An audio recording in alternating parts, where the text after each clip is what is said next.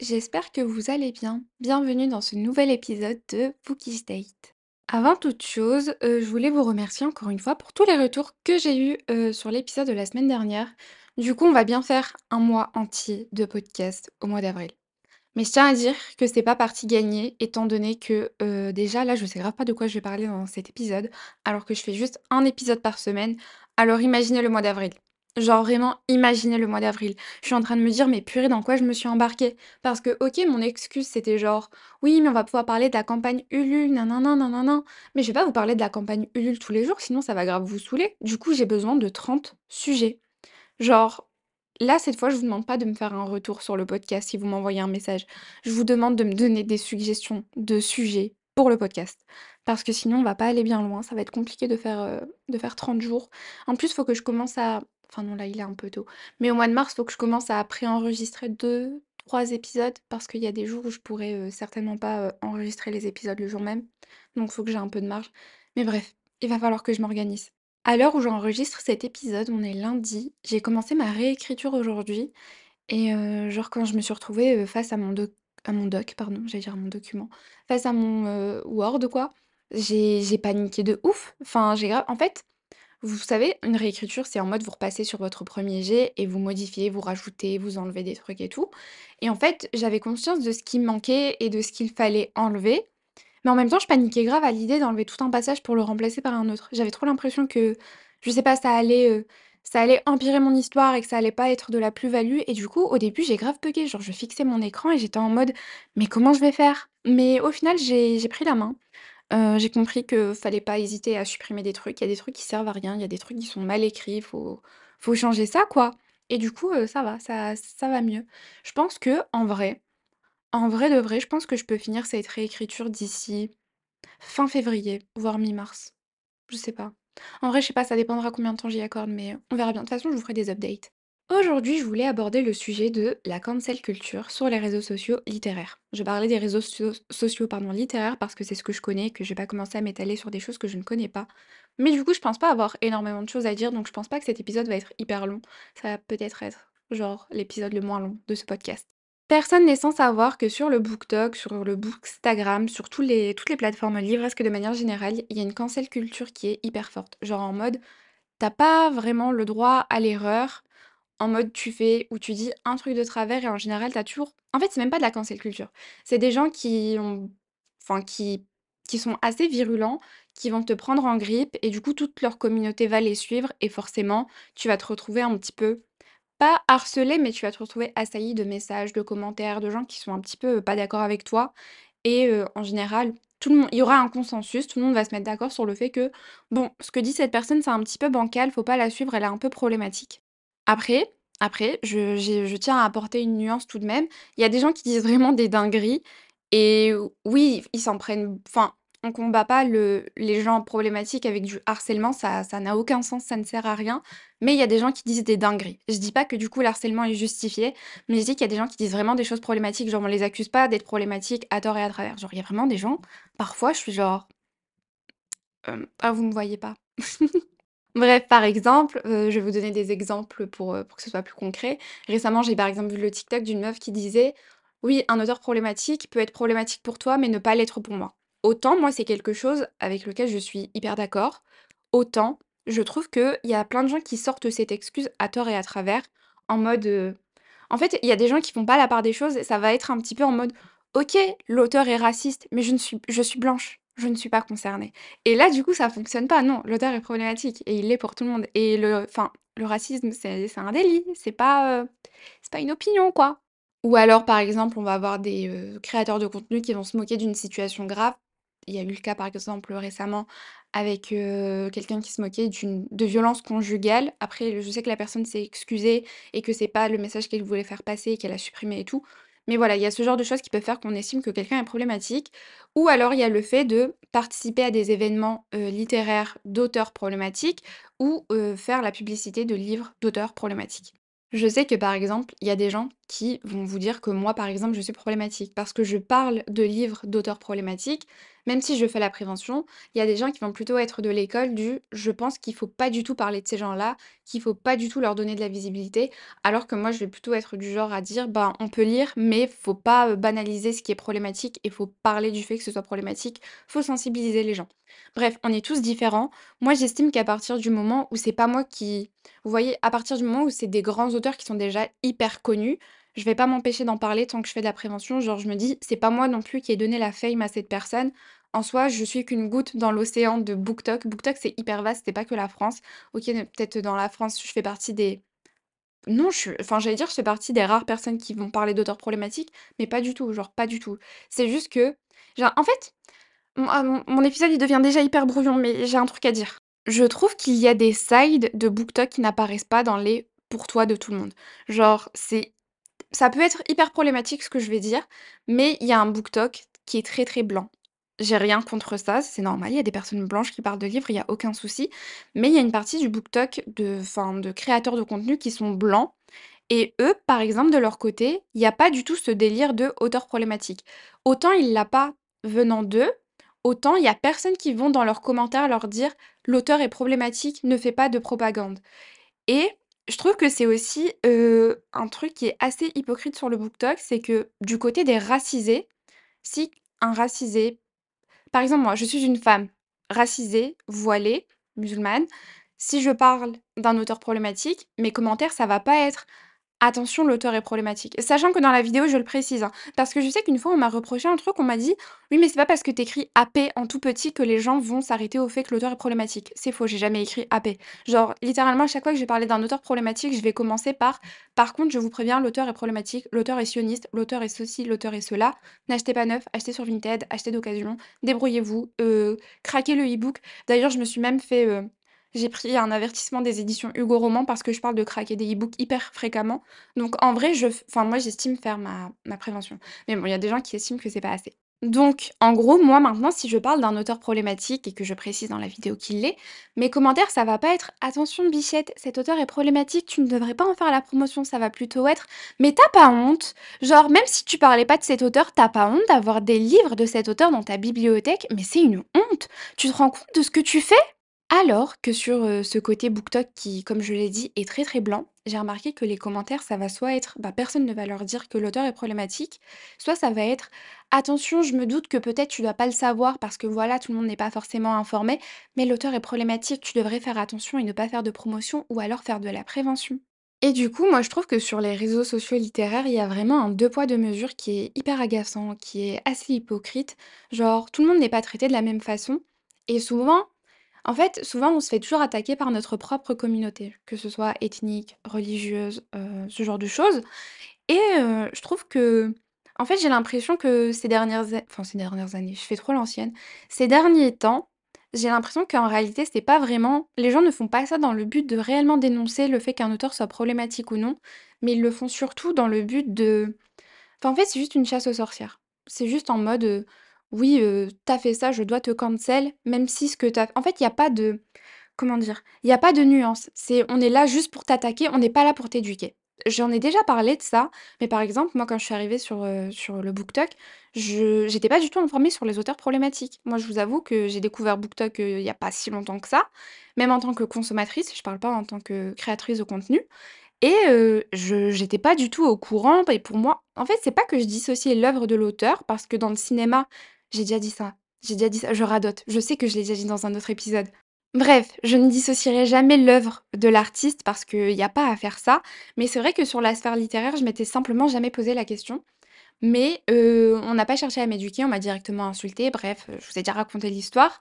Mais maintenant que je suis au fait, bah, les gens sont toujours pas contents parce que pour eux, faut juste ne plus jamais parler de cet auteur alors que pour moi, c'est OK d'en parler, mais voilà, faut faire ta prévention. Attendez, j'ai oublié ce que je voulais dire. Ah oui, c'est bon, j'ai repris. Alors, il y a aucune volonté d'éduquer les gens et heu, au final, j'ai même l'impression que c'est un peu tout le contraire. On va pas chercher à donner de vraies informations aux gens.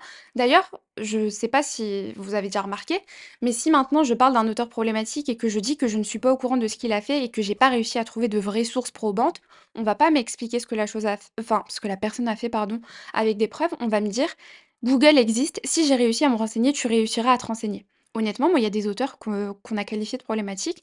Je me suis renseignée en long, en large, en travers. Une fois, il y a même quelqu'un qui m'a pris de haut et qui m'a dit: «Non, mais les sources, c'est en anglais, en fait». Mais je parle anglais, de quoi tu qu'est-ce que tu baragouines? Bref, les gens vont jamais essayer de vous aider à trouver vos sources et cetera. Ils vont toujours vous dire: «Si j'ai trouvé, tu peux trouver». Mais du coup, je voulais parler d'un exemple en fait, j'ai l'impression que les gens ne font pas réellement de la prévention dans le sens où ils vont pas vous donner les vrais faits. On va prendre l'exemple de Rebecca Yarros.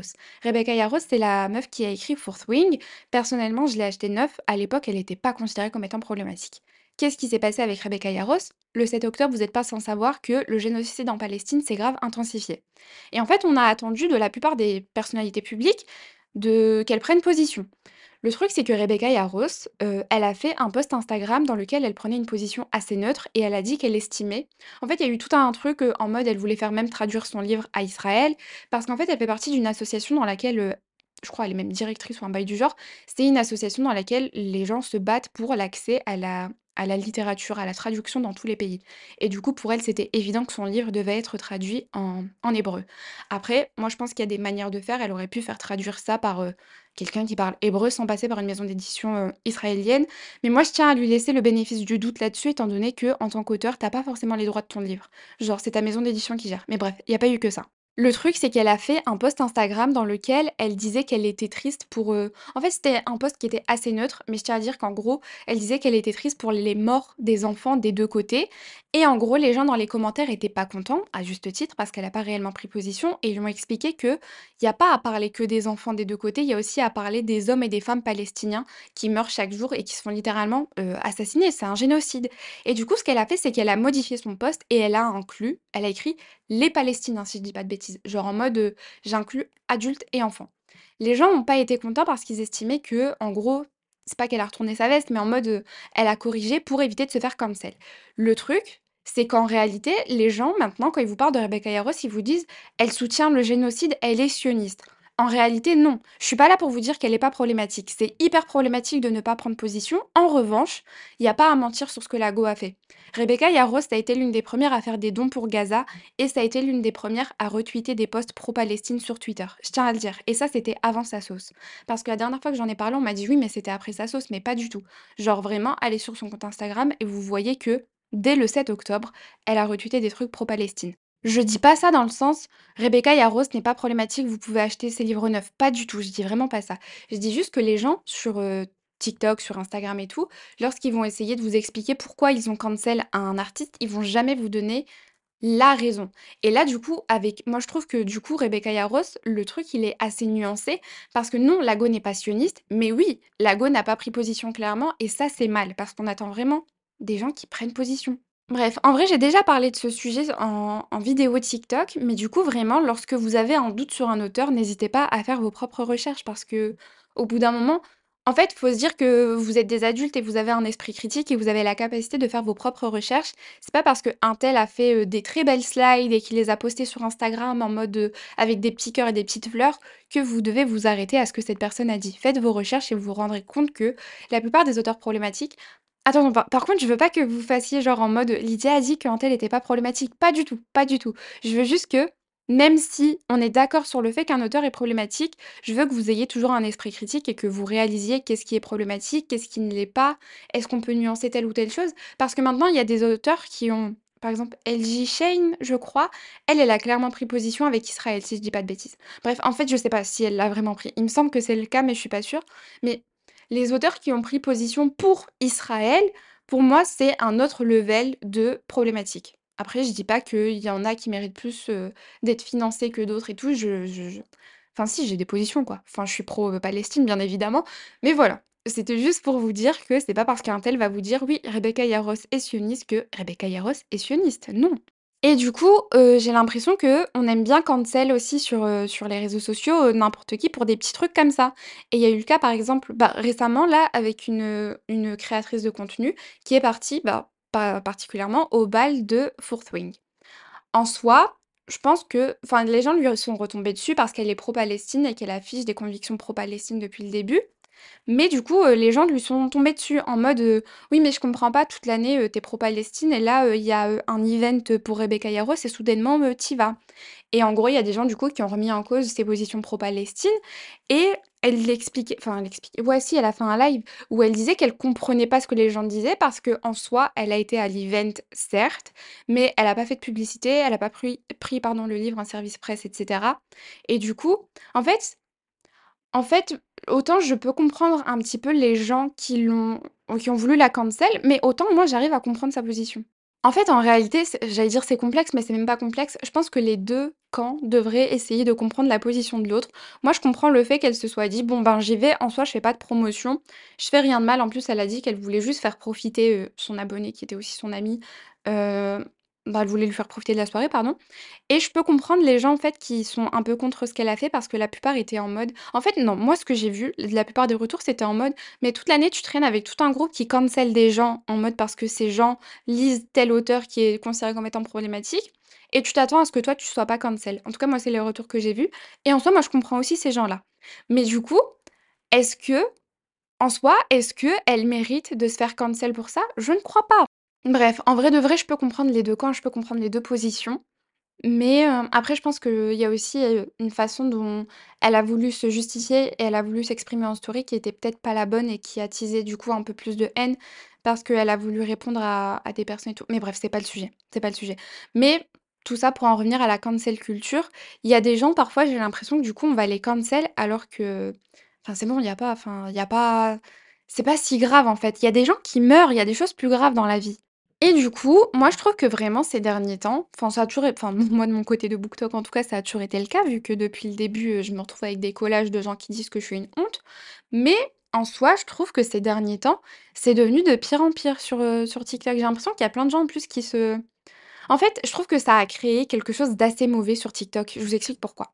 On va en revenir au side très blanc de BookTok. La dernière fois, heu, bah, à la sortie de à la sortie de City 3, j'ai vu plein de gens sur ce side, du coup du BookTok, aller acheter le livre Crescent City 3 neuf en mode ils ont fait un vlog, heu, un vlog, heu, Fnac en mode: «Je vais acheter mon livre et tout» et en mode quand ils ont posté sur leur TikTok avec le livre qu'ils ont acheté neuf en magasin, ils ont écrit: «Attention, autrice problématique» et en fait, moi je trouve ça hyper incohérent, genre que toi tu considères que l'autrice n'est pas problématique et que tu veux lui donner ton argent, j'ai aucun souci avec ça parce que chacun a son esprit critique, chacun chacun en fait, chacun fait ses choix, on peut pas cancel les gens pour leurs choix, vous voyez? Enfin si, vous m'avez compris, bref et en mode, si tu l'as acheté neuf, c'est que tu estimes que l'autrice est pas problématique, donc pourquoi sur ton TikTok tu vas venir mettre autrice problématique? Ça n'a aucun sens et du coup, je trouve que toute cette cancel culture sur, heu, TikTok, ça a juste créé des gens qui, pour ne pas être dans la sauce, vont faire semblant d'être, heu, d'accord avec les gens qui trouvent que les auteurs sont problématiques, alors que non, en vrai, ils s'en foutent totalement